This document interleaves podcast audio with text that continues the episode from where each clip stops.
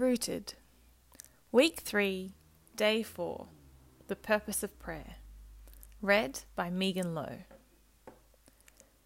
If the primary purpose of the Bible is for God to speak to us, then many people assume that the primary purpose of prayer is for us to speak to God. While it's true that prayer is a way for us to speak to God, it actually has a much more profound purpose. When we genuinely pray, we go into the presence of God. However, since God is omnipresent, aren't we always in God's presence? Yes and no. While God may be everywhere, there is no certainty that you are engaging Him. It is possible to have dinner with your spouse, and because you are distracted, never enter into his or her presence. We can do that with God. When you pray in earnest, you come face to face with the God of the universe, the God who shows you grace, the God who adopts you, the God who guides you and strengthens you. When you pray, you step into God's kingdom, His world, the place where God rules without pushback. When I pray, it may seem that I am narrowing my world, retreating from the real world into a prayer closet in Jesus' metaphor. Actually, I am entering another world, just as real, but invisible. A world that has the power to both change me and the world I seem to be retreating from. Philip Yancey, Prayer Doesn't Make a Difference. Suppose you could extend an invitation to spend time with anyone in the world the president, your favorite actor or athlete, an expert in your field, etc. How exciting would that be? We've actually been given a personal invitation by the sovereign, merciful Creator God to visit Him whenever we want. Let us then approach God's throne of grace with confidence, so that we may receive mercy and find grace to help us in our time of need. Hebrews chapter 4, verse 16. The most amazing thing about prayer is that we are communicating directly to the Lord Almighty, who is the final authority over everything. We don't need to go through a priest or any other person, memorize a chant, or follow any tradition or ritual. We just need to talk and listen. We don't even have to talk out loud because God is omnis- omniscient or all knowing. He knows our thoughts he has allowed us to walk into His presence whenever we want. This was made possible through the death of Jesus, when we were reconciled back to God and can now enjoy an intimate relationship with Him. This give and take of prayer, speaking and listening, was modeled by Jesus during his three year ministry.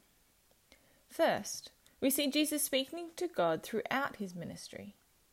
He talks to him when he heals, before he eats, while doing ministry, during miracles, while he is alone, when he is in a crowd, and so on. In our reading tomorrow, we will look more in depth at speaking to God. But Jesus didn't only talk to the Father, he also listened. For instance, when it came time for him to choose the twelve men who would be his disciples, he spent the whole night in prayer.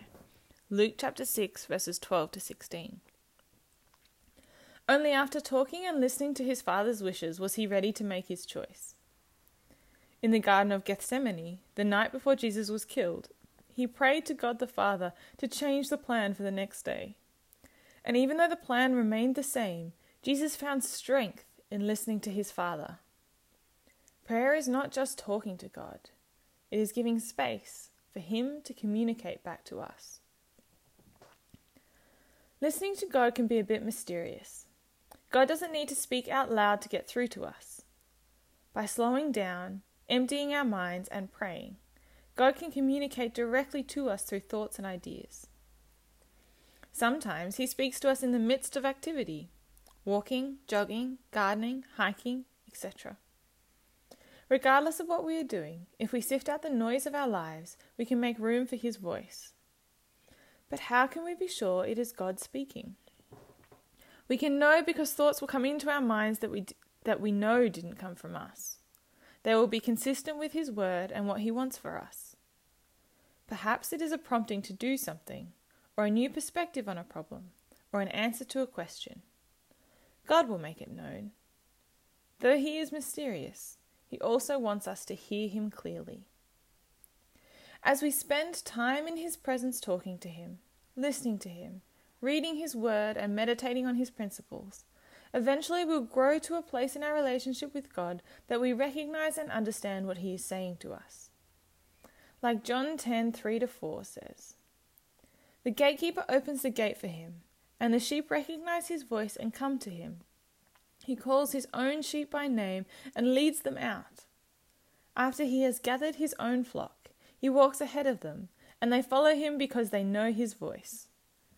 Recognition comes from familiarity, and familiarity comes from time spent together. There is no one right formula for always hearing God. There will be times when the communication seems more difficult, when it is harder to hear God's voice. But it is good to remember that God wants to hear from us, and for us to hear from Him. In those moments that when it seems God is silent, know that He is always there, always listening, always working, always involved. Daily response. What thoughts or new ideas do you have about prayer? What is more challenging for you, to speak to God or to listen to God? Why? Spend three to four minutes writing a prayer to God about something that is on your mind a problem, concern, or need. Then spend three to four minutes asking God if there is anything He wants to say to you. Write down whatever you hear Him say.